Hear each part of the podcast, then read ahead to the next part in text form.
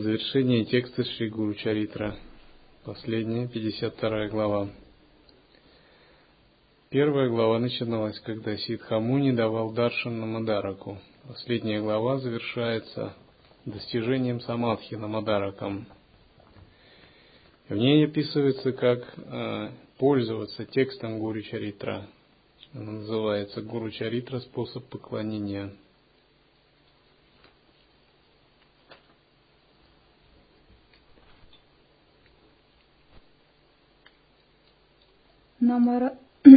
Намадарак достиг высшего блаженства, слушая Шри Гуру Чаритра, подобно нектару от Ситамуни.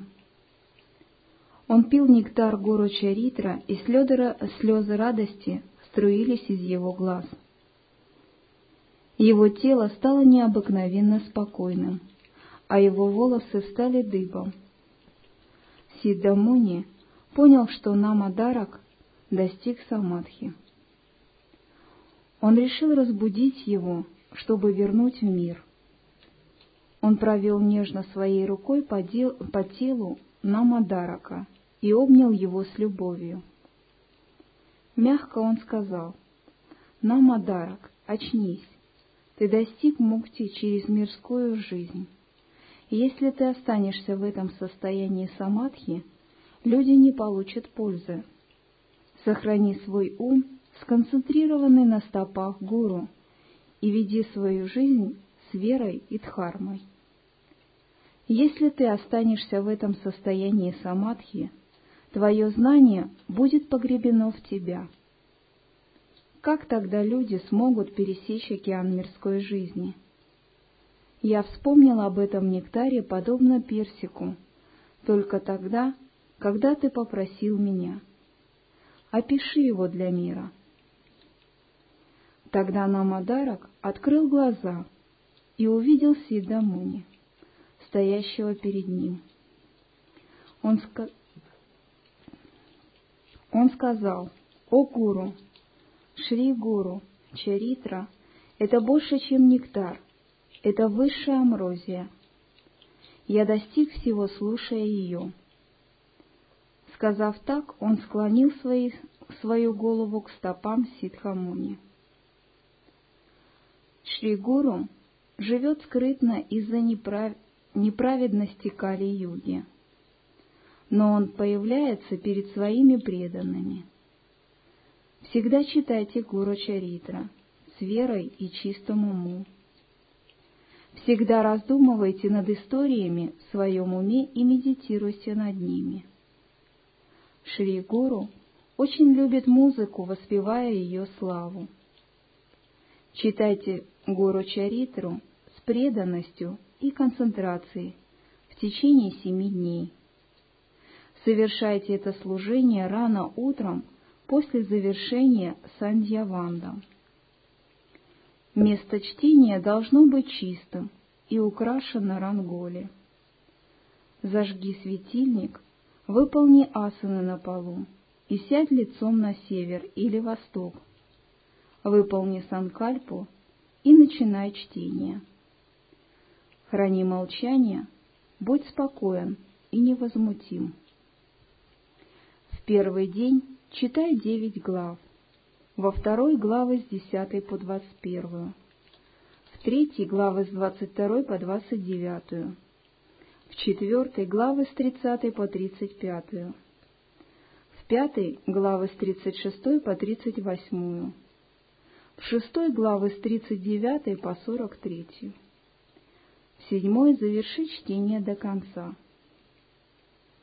Затем выполни Уттаранга, Пуджу и Арати, предлагая пищу и сладости как просад Господу. Каждый должен поститься каждый день и спать на полу. Медитируйте на гуру все время. Служите ему семь дней. В последний день пригласите браминов и су, сумангали для угощения. Повторяйте совместные обеты по своим возможностям. Давайте подарки и подаяния Эту форму служения каждый должен выполнить семь дней. Нет сомнения, что Шри Гуру появится перед преданным, который соблюдает эти обряды. Тот, кто не верит в милость Гуру, не будет иметь мира в уме. Как мать кормит ребенка нектаром своего молока из груди, так и Намадарак получил это божественное питье гору Чаритра через Сидхамуни. Слова ситхов подобны залежам драгоценных камней. Намадарак взял эти самоцветы и с радостью раздал их преданным. Гуру Чаритра будет вливать по капле преданность гуру в их умы.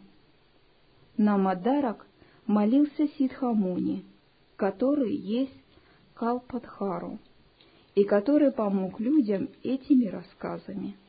Калпадхару – дерево исполнения желаний. Ом Нараяна, дай мне волю служить у стоп Шри Гуру Мурти, Сидхамуни, а также Намадарака. Шри Гуру Надх – это сам Нараяна. Я простираюсь перед ним.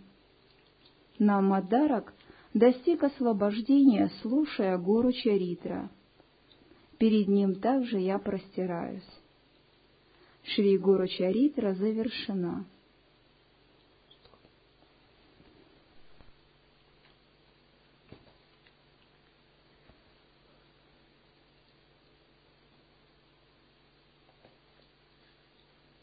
Так, этот текст благоприятно читать для очищения сознания, очищения кармы, для устранения препятствий, для усмирения мирских желаний.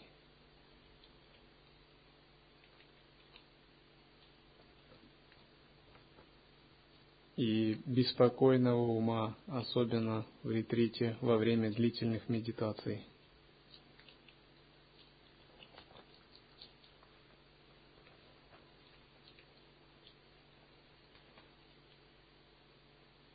Несмотря на то, что мы приучаем себя с самого начала практики опираться на присутствие вне образов и концепций. Первые годы это необычайно трудно.